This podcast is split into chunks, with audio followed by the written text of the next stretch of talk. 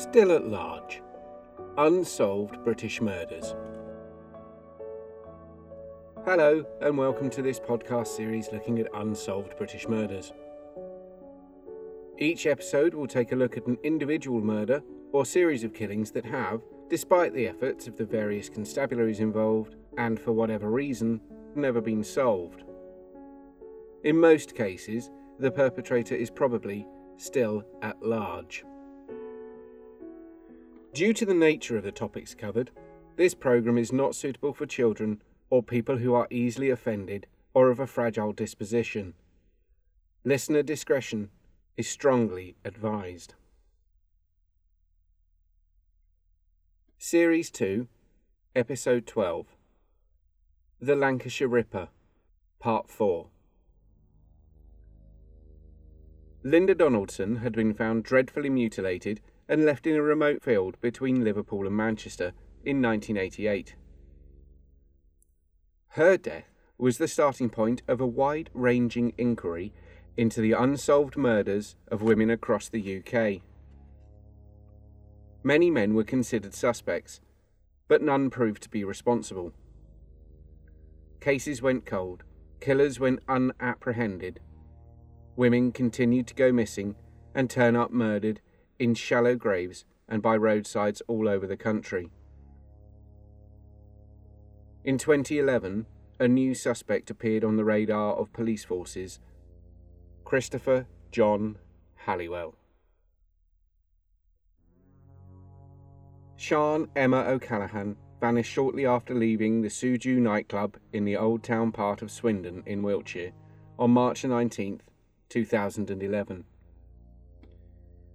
She was 22 years old and happily coupled with boyfriend Kevin Reape, with whom she lived.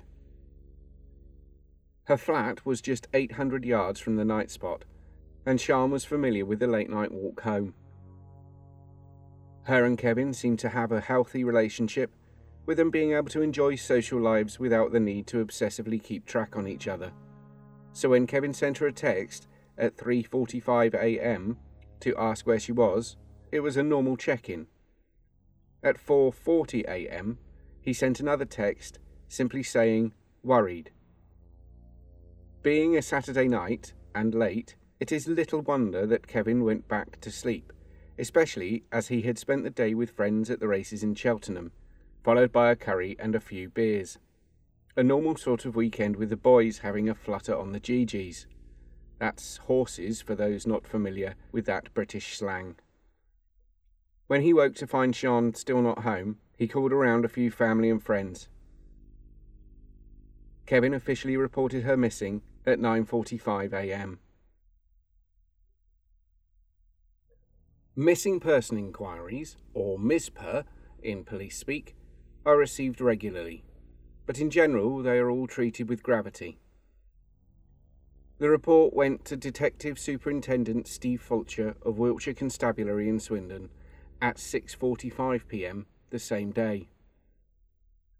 DS Fulcher was the Director of Intelligence with the force, and his role in that position was to oversee serious organised crime investigations. But he was also one of the senior investigating officers that Wiltshire Police have.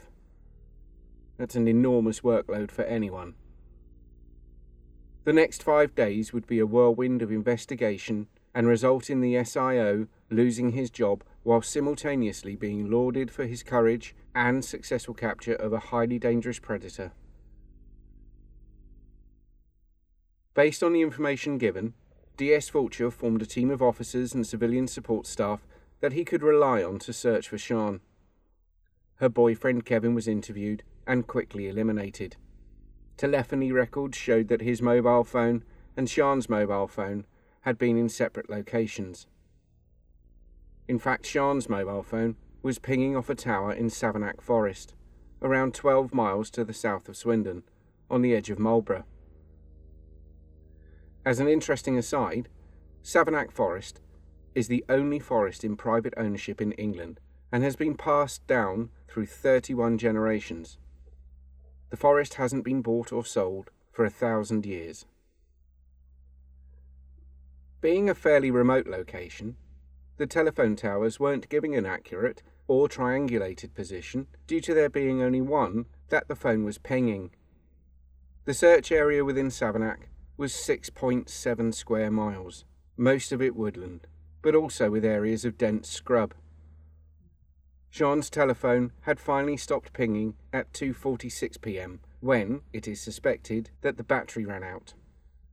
DS Fulcher took steps to turn a MISPER inquiry into an abduction and called for every piece of CCTV footage to be found, checked, and analysed for any sign of Sian. He treated the case from the start as if it were, quote unquote, a crime in action. That is, the crime is currently taking place. DS Fulcher was working on the assumption that Sian was still alive, and the whole push of the team was to bring her home safely. By this point in the evening, the police's golden hour, the first 60 minutes following a crime, had long since passed, but Fulcher ran on a different timeline. He organised the investigation to operate in that initial state of investigation for the first 96 hours. As far as Fulcher was concerned, Sian was alive and being held against her will somewhere. Most of the CCTV turned out to be useless, with only one clip showing Sian walking away from the club in the direction of home. But that clip had her disappear into the light glare of a car parked by the roadside. Little could be gleaned from the video, apart from the car appeared to have silver roof rails but the make and model was impossible to determine. It was a tantalizing and frustrating lead. Officers were on their way to Savernake. Fulcher called in the police helicopter to sweep the search area in the forest, and officers were on the ground in the old town part of Swindon, talking to people in the vicinity of the Suju nightclub. But everything was turning up blanks. Police began to question the taxi drivers who were working that night, but none had any information. The poor quality video of Sian was watched time and time again. The call for CCTV was extended to a wider area, but without success. Search teams were on the ground in the forest. Sian's friends, family, and colleagues were examined, but no threat or suspect was found. Major incident teams are not just members of the CID and senior ranks. A good team will include the full array of ranks within the forces in the major incident. A good senior investigating officer knows that they are able to help as much as a seasoned detective because of the local grassroots knowledge of an area and often have insights that the higher ranks would be unaware of. It was an experienced traffic officer who suggested that there were patrol vehicles running dash cams in that area at that time. The onboard cameras provided a major breakthrough. The same car was found on one camera, in one car, and only briefly. It was enough, however, to identify the make, model, and colour. The pool of possible suspects closed slightly. It was highly important to TIE the driver. TIE is an initialism and an acronym that means trace, incriminate, or eliminate, and it's a standard operational procedure. Search teams continued to sweep the forest. Civilians turned out to help. Many of Sian's friends helped, but many people who had never met her joined the search. Police were still not sure if Sian was with her phone, or if it had been stolen and Jean was at a safe location somewhere else but hadn't yet come forward, or if she was a captive, or if she was dead. D.S. Fulcher was working on the premise that she was alive and being held against her wishes. The urgency and scale of the operation was astounding. By the 20th of March, cameras on the roads into and out of Savernake were checked. There were 14 vehicles that needed to be traced as soon as possible. But the problem was that only a small number of roads that run through the forest were being monitored. Many other routes had no cameras, but at least it was a line of inquiry that might bear fruit. Police were now looking for a green Toyota Avensis, and due to the experienced eyes of police officers working the images, the number plate was deciphered. Now, police had the car that Sian was seen getting into, or being made to get into, at 2:52 a.m. With the registration model and make of the car known, the course of action was to run those details through the PNC, the Police National Computer. The PNC has been running under various names since 1974. It has millions of records of people on it, millions of driver details, and even more vehicles. It is comprised of several databases that provide access to information to police forces 24 hours a day. There are two sorts of access available via the PNC full and what is called names files only. Full access can obtain any and or all information to complete the search. There are a few organisations that have full access to it that isn't either a police force or the Association of Chief Police Officers, ACPO. These organisations include the obvious, such as the Secret Security Forces and GCHQ, but they also include Her Majesty's Revenue and Customs, which is obvious enough, as well as the Department of Work and Pensions. The names files only is a bit misleading, really. Here's the description from Wikipedia. Quote, Names file. This contains a large amount of information about people who have been convicted, cautioned, or recently arrested, referred to as nominals, on the PNC. This includes links to fingerprints and DNA. The PNC is a text only computer, so no graphical information is stored. Photos that are taken whilst in custody have information relating to their location, so inquiries can be made to obtain a copy of them. Nominals can be placed on the PNC as wanted, missing, if they are sought in connection with a crime, on warrant and fail to appear at court, absent without leave from military service, or reported missing. All recent previous arrests and convictions will appear on the PNC, as well as any impending offences. Full disposal history is also included, which will show the sentence handed down for each offence. Numerous other items of information are also stored, including all the previous addresses, co-defendants, local intelligence, marks, scars, and descriptions. End quote. That's quite a lot of information, really. There's a lot of rather odd bodies, who can access this information, including the Royal Mail and G4S. Both of these are privately run businesses, and I'm not overly happy that G4S, with its history of failures, has access. But, as they are running a lot of custody suites these days, it's not a real surprise. The results that came back gave the team his name Christopher John Halliwell. At the time, he was 47, and as of a few weeks, was working as a taxi driver. In his past were a few property offences, and in 1986 he had been imprisoned following a burglary. In the intervening years, he hadn't come to the attention of the police in any way. His files seemed to indicate that the misdemeanours of youth had been replaced by a more stable and settled life. His DNA, however, wasn't on file, as he'd been arrested and convicted before the DNA database was running. Yet here he was, the number one person of interest in the disappearance of Sian Callaghan. SIO Fulcher initiated a full surveillance of him. A full surveillance team is, as you would expect, vastly different from the version fed to us by the film and television directors. It wasn't three geeks in a van and two plainclothes officers in an unmarked car talking about their dysfunctional marriages, or whatever other nonsense the writers dream up. It is far, far more complex than that. Avoiding the team following him would be almost impossible. Almost. The vehicular team comprised 12 on the road that performed an elaborate ballet of tails, passes, following from the front, overtakes, and any matter of patterns to keep the cars in the observation group from being obvious. There were officers on his road.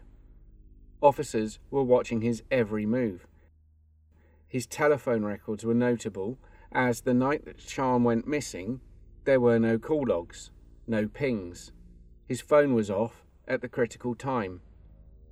Also turned off was his GPS unit that his employer had provided for his work as a taxi driver. Halliwell had turned it off at 2:13 a.m. on the day Sian disappeared, leaving it off until a quarter to 7 the following evening. He had told the taxi firm that he was finishing work at around 2:30 a.m. His last pickup had been just after 1 a.m.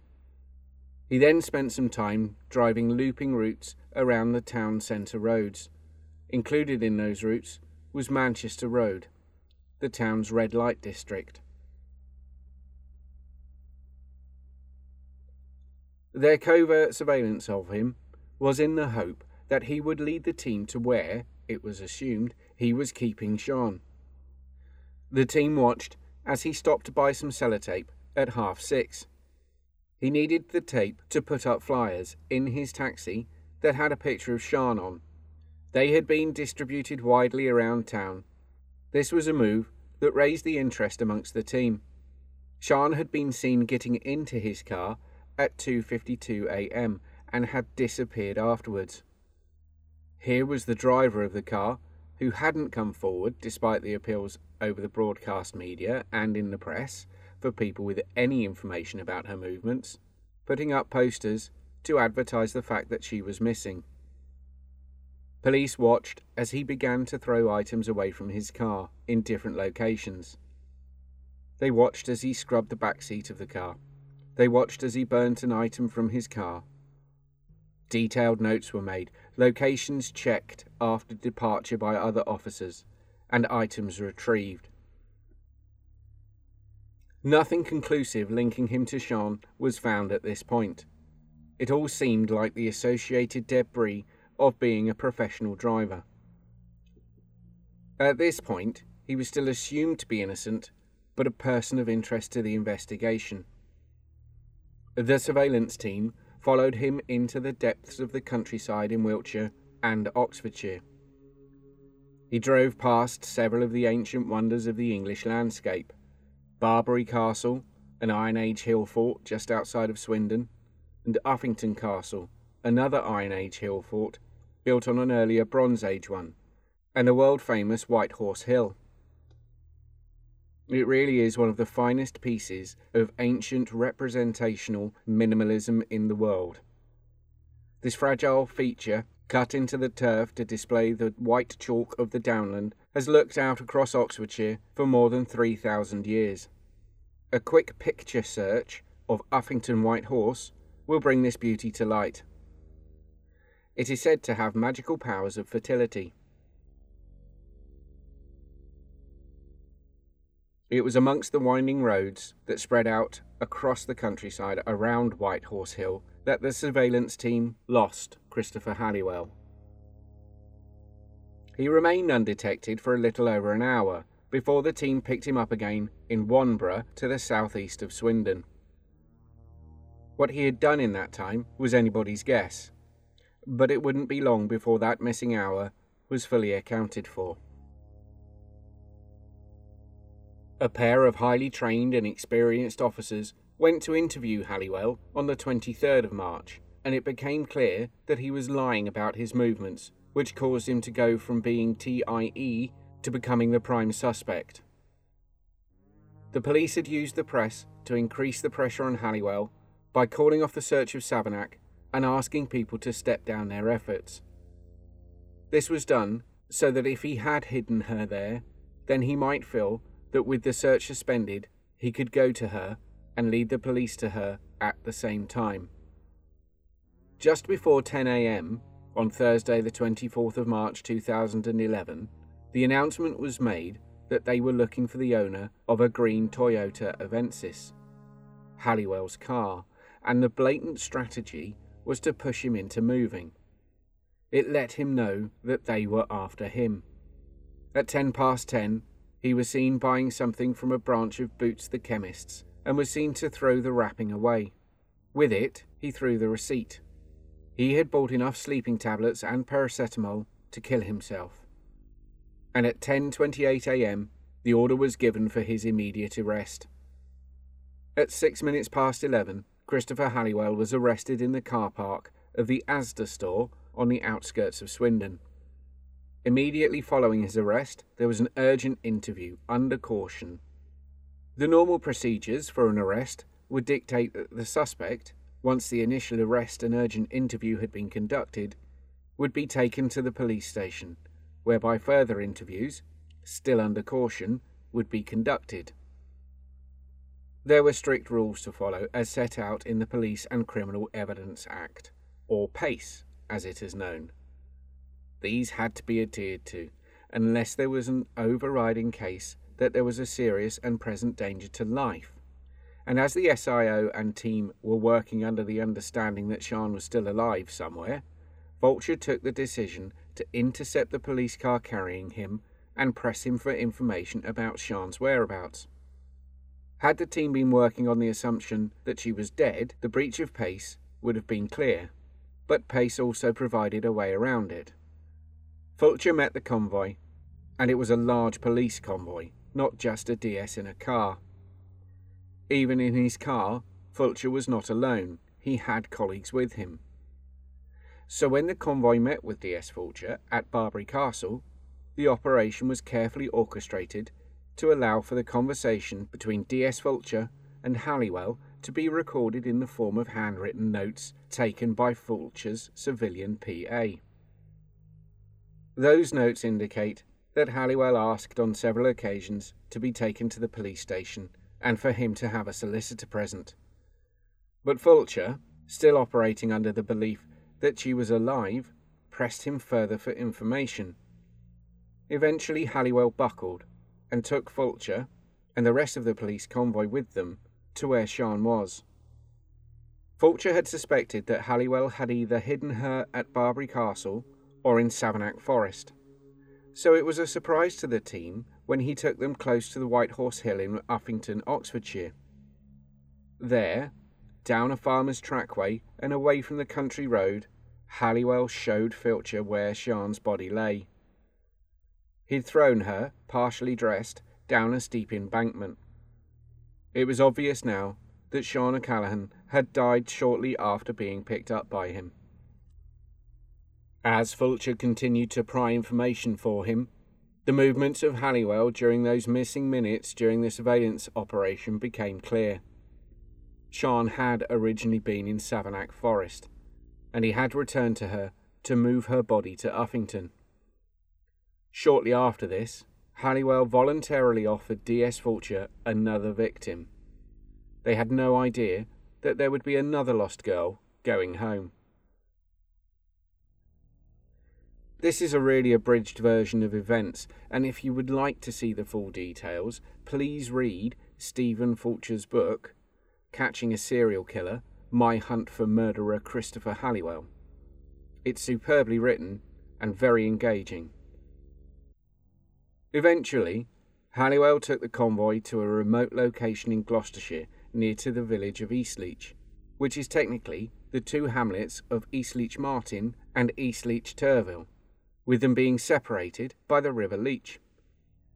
It's a picturesque location with fine mansions and a glorious display of daffodils in the spring. As a photographer, I have spent many times there trying, and often failing, I feel, to capture the quintessentially Englishness of the place. Halliwell led his entourage to the location where he had buried, some years earlier, in 2003, a woman he had murdered. She was Rebecca Godden.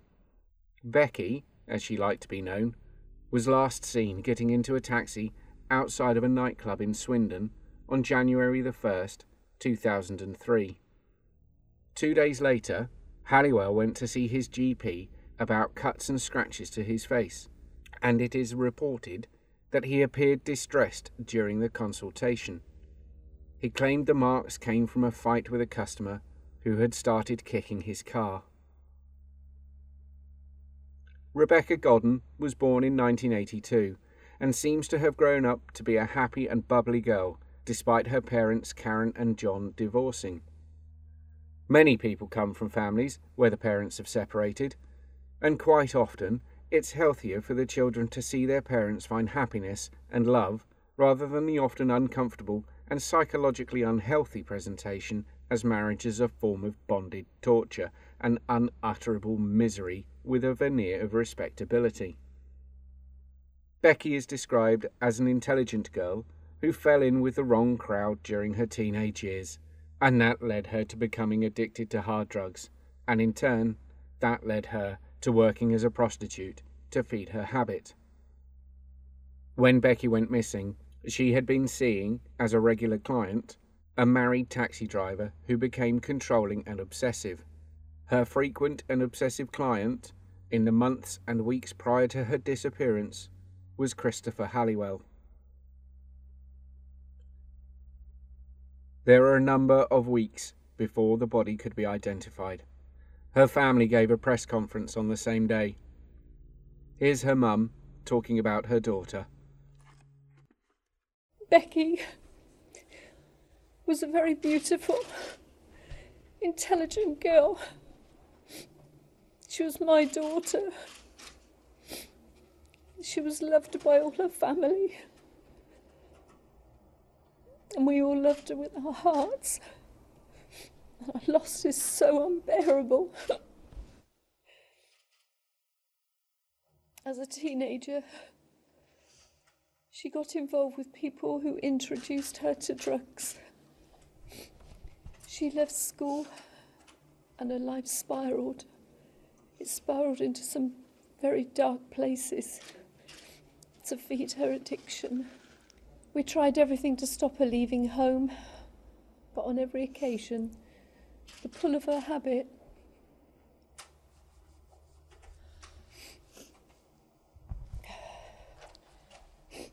was much stronger.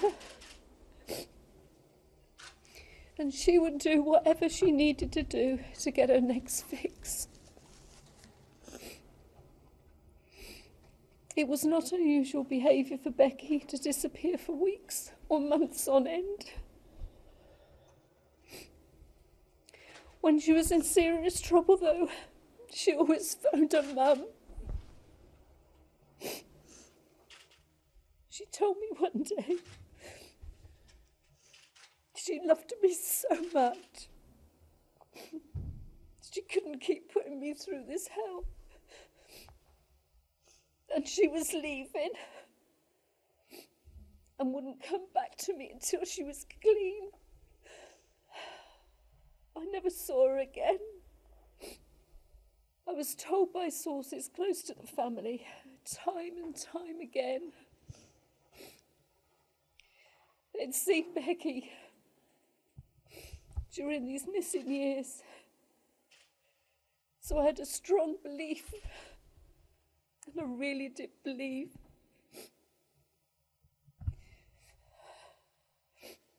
that one day she would come back home. I've continued to buy her birthday cards and Christmas presents and cards. So when she come back home, she knew that I'd been thinking of her.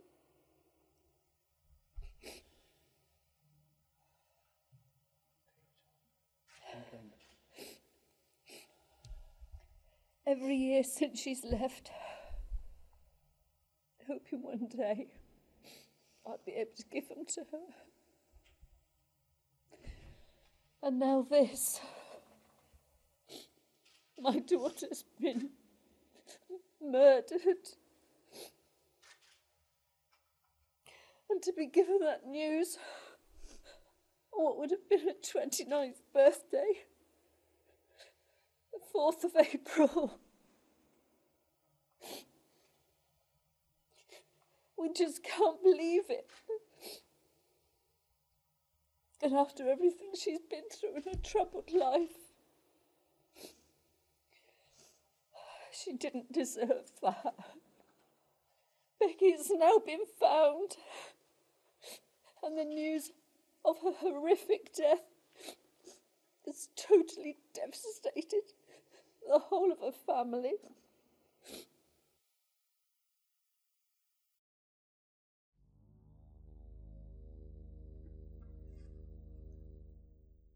At the gravesite, Halliwell stated that he had buried her five feet down. But when the forensic team arrived to exhume her, they found that she had been buried less than two feet below the surface. As soon as the news broke that there was a recovery in progress in Eastleach, the press descended on the area. There were very few photographers with the TV circus, as they were placed around a mile away behind a police cordon on the hill that overlooked her resting place. It was a fairly mild time of year, and I recall it well, as I was there in my capacity as a photojournalist. From the desk where I write this now, Becky's burial site is only five and a half miles away. It's quite sobering to realise that he was at large for all the time I have been living in this part of the world, and that Becky had been buried there the same year that I moved to Oxfordshire. Of all the press circuses I've been to, that was the quietest. Normally, even with very serious events, there are people chatting and catching up, a bit of banter and leg pulling. But this was different. It was strange and sad. I returned there during the writing of this episode. It's still heartbreaking. There is now a small memorial dedicated to Becky by the low Cotswold dry stone wall that borders the arable field where she was buried. The excavation area has settled back quite well in the intervening years, but with a little knowledge of the way plants return after a disturbance in the soil, the wide-ish rectangle the police dug is still visible. After Halliwell had taken them there, he was transferred to the main police station in Swindon, where he was immediately recautioned, placed in the cells, and taken away from DS Fulcher. As senior investigating officer, he couldn't be in the evidentiary chain, but it was too late for that, really. As the interviews began, Halliwell went no comment. Jumping ahead somewhat, Halliwell was convicted of the murder of Sian O'Callaghan after a guilty plea in October 2012. The charges against him in relation to Becky Godden were thrown out as the actions of DS Fulcher were deemed to be in breach of PACE. DS Fulcher resigned from his position because of the investigation and his handling of the interviews with Halliwell, and a decision to issue a final written warning about it. I'm not going to get into the details of the PACE situation, as Mr. Fulcher goes into great detail about this in his book. It's also a long way from where this episode needs to go. During this time, there was a lot of activity behind the scenes to have the evidence obtained by DS Fulcher admitted as evidence in a case being built against Halliwell. Eventually, and with new scientific evidence linking a spade in Halliwell's garage to the soil found at Becky's burial site, his case went to court. This time, D.S. Fulcher's testimony was deemed admissible, and in October 2016, Halliwell was found guilty of her murder. Interesting stuff, but how does this fit with the cases of Linda and Maria? Well, many experienced officers, including Steve Fulcher, believe that Halliwell has far more than two murders to his name. If you should care to remember, he was sentenced to a short custodial term in 1986. During this time, Halliwell asked a cellmate, quote, How many do you need to be called a serial killer? Unquote. Distasteful cellmate banter at worst, surely. Well, maybe not. The investigation team had been working on the assumption that some of the items he discarded were his mementos of the murder of Sian, and during the forensic dissection of his life and home that followed his arrest, it became obvious that there were no trophies at his home. But he did have a trophy store, and what a store it was. It was a pond in Ramsbury in Wiltshire. In that pond was a single barrel shotgun and Sian's missing boots. there were other items buried around the edge of it. When it was first discovered, the find was reported to contain six items that may be linked to other murders around the country. But the actual number was 60. So, how does this relate? Halliwell was a strangler, stabber, and basher, whereas Maria had been dismembered with power tools. When Becky was recovered, it was found that Halliwell had removed her hands, feet, and head, which is still to be recovered. He was a dismemberer, too, and the grave site was less than two feet, and not the five feet he had claimed. Was he referencing another gravesite, another victim? And those years between Becky and Sian? What had he been up to? And had he killed before Becky? There's a lot more that can be said about Christopher Halliwell, his background and childhood, and his time living in various parts of the country, or time visiting relatives in various areas. Were there women who went missing or were murdered in those locations? One leading crime writer and former police intelligence officer believes so. Chris Clark spent most of his working life in the police force. He joined in 1966 and retired from the force in August 1994. In his position of intelligence officer, he was to analyse crimes and look for significant patterns in offending and draw up tactical and strategic assessments for the force. It's a complex job that requires a great deal of insight into the workings of the criminals they study. Chris has a number of excellent books under his belt, including Yorkshire Ripper, The Secret Murders, and The Face of Evil, the true story of serial killer Robert Black. Both are information dense reads on the unsolved crimes that fit the pattern of offending of these two depraved individuals, and they are most certainly worth the time and money. And would like to recommend that you search out Chris Clark on your preferred book or ebook supplier. His next book, The Waterway Murders, centres on the crimes and pattern of offending that Halliwell has committed. In particular, he has shown that Halliwell has had many connections all over the country and has, from time to time, lived in different areas. Many people move around and relocate for many different reasons, but there's quite stark differences between moving for work, life, or love and switching locations to avoid detection. Through the meticulous research that Chris conducts into the cases he writes about, he has uncovered the series of coincidences that are too big to be casually overlooked.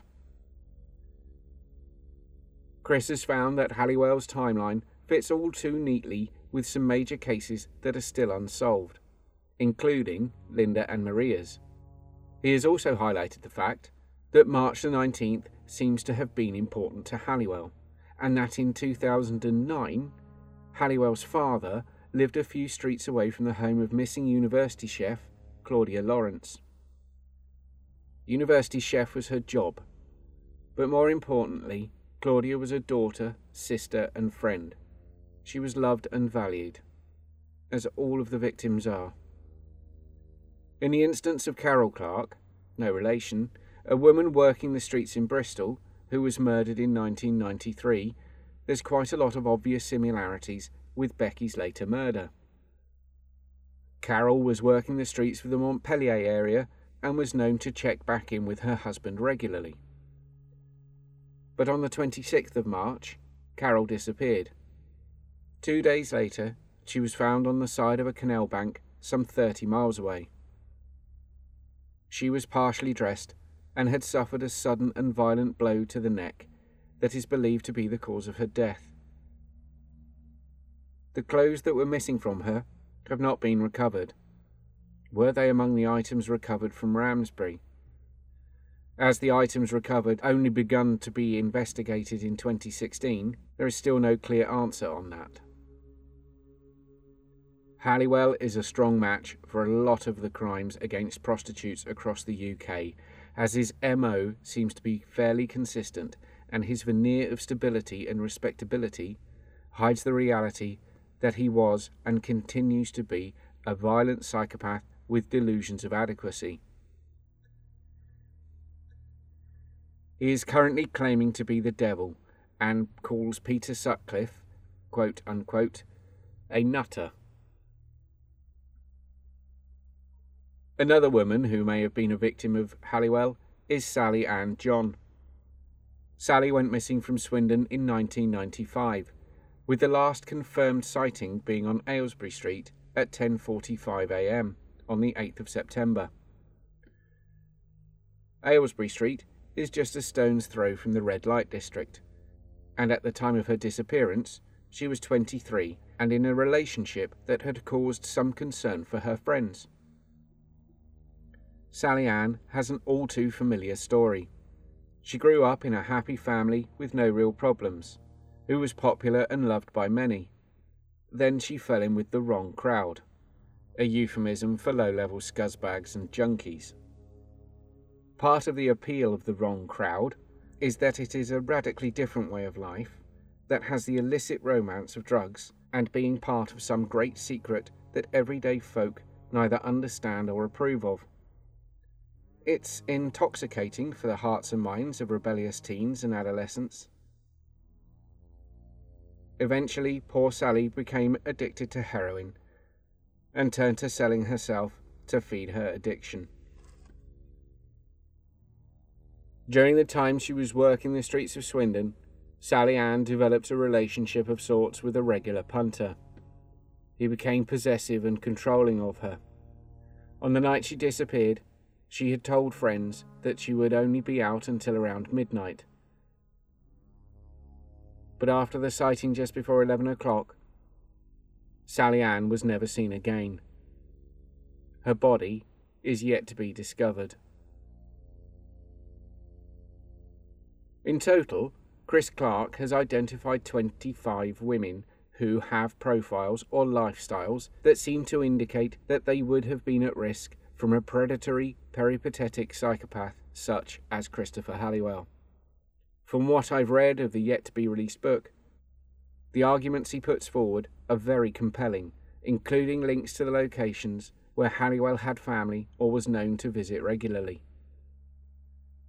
Having read Chris's other books, I await the release of his book on Halliwell with some anticipation, trepidation, and fascination. I've been deliberately sparse on the details of those cases because I would encourage you all to buy a copy of Chris's book when it is published, and as soon as it is, I will let you all know.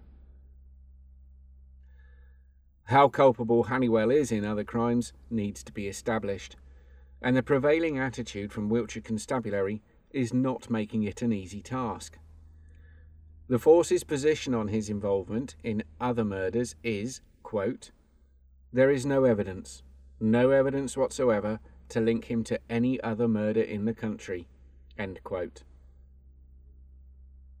With police budgets being continually cut by self serving politicians in London who demand that they do more with less, which was Theresa May's position when she was Home Secretary, there's likely to be more killers slipping through the net. And given the rise and rise of violence, and lethal violence, against the women working as prostitutes, it seems like we are heading into the perfect storm that will allow the numerous, as yet unidentified serial killers operating in the UK to flourish. The killers of Maria and Linda have not been identified. Vera's killer remains uncaught, as do the killers of so many young, vulnerable women. Our current approach to prostitution is failing. Our government's current position on drugs is an abject failure, and further prohibition of substances has led to wealthy and powerful gangs becoming even more powerful and even more wealthy. This series has been about the so called Lancashire Ripper. It was a press invention and as more bodies were found in the Midlands, the press coined the term the Midlands Ripper and bundled the crimes of the Lancashire Ripper in with them. The desire to sell papers with an easily digestible phantom that can be encapsulated in a single term, Ripper, is a strong and immoral one for newspaper owners. Ever since Thomas Bulling of the Central News Agency allegedly invented the character of Jack the Ripper in 1888, there has been the spectre of a maniac lurking in the darkest corners of our collective psyche called Ripper. The Penny Dreadfuls, cheap and sensationalist coverage of murders and crimes, found a wider readership and sold more copies. It has since become part of the English language idiom to mean killer of sex workers, with the obvious connotations pertaining to lethal injury by sharp object, in particular a knife that has been used to disembowel or further mutilate the victim post or even peri mortem. Over time, that has blurred out to mean any man, and it is overwhelmingly men who kill a series of women working as prostitutes, with the loose requirement of there being a bladed element to the slaughter being dropped. It was further compounded by the horrific crimes of Peter Sutcliffe, the Yorkshire Ripper. The real horror is that there is no single Midlands Ripper, no single Lancashire Ripper but a series of lethally violent men with a deep hatred of women who kill the most vulnerable for their own twisted and fleeting pleasure. And the problem is getting worse. As a society, we need to tackle that and bring to an end the belief that women are inferior or should be subservient to men or are, in some weird way, the property of men. The inherent chauvinism in a lot of men is deeply frustrating and holding our society back. We can be better than this. Until we have a proper national conversation about how we can safeguard the most vulnerable and disadvantaged in society, more young women will die at the hands of violent misogynists, and their killers will remain at large.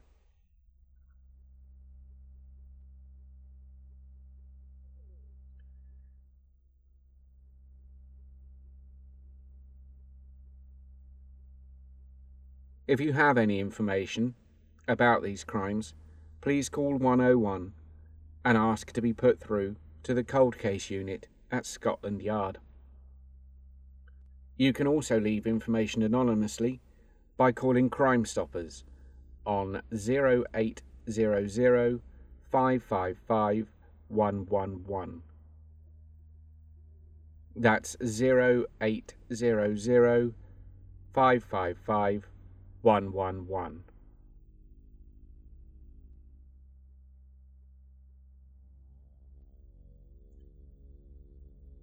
I'd like to take this opportunity to personally thank Stephen Fulcher for bringing Halliwell to justice. You highlighted the problems with Pace at the cost of your own position. But you got him. Well done.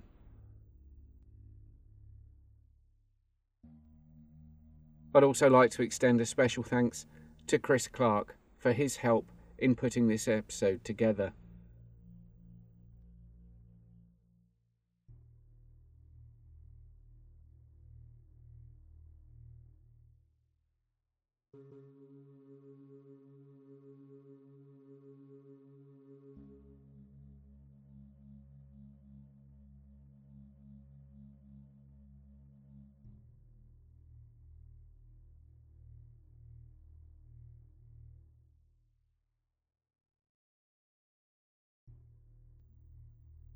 This episode brings Series 2 to a close. Don't worry though, I will be back in August with Series 3. I'm also moving the podcast away from SoundCloud to Libsyn, so if you'd like to keep getting the show via RSS, please watch the Facebook page for updates and news about the show. At the end of this second series, it's been quite humbling to see the way the audience has grown, with so many people returning episode after episode. It really makes it all worthwhile. Thank you for listening.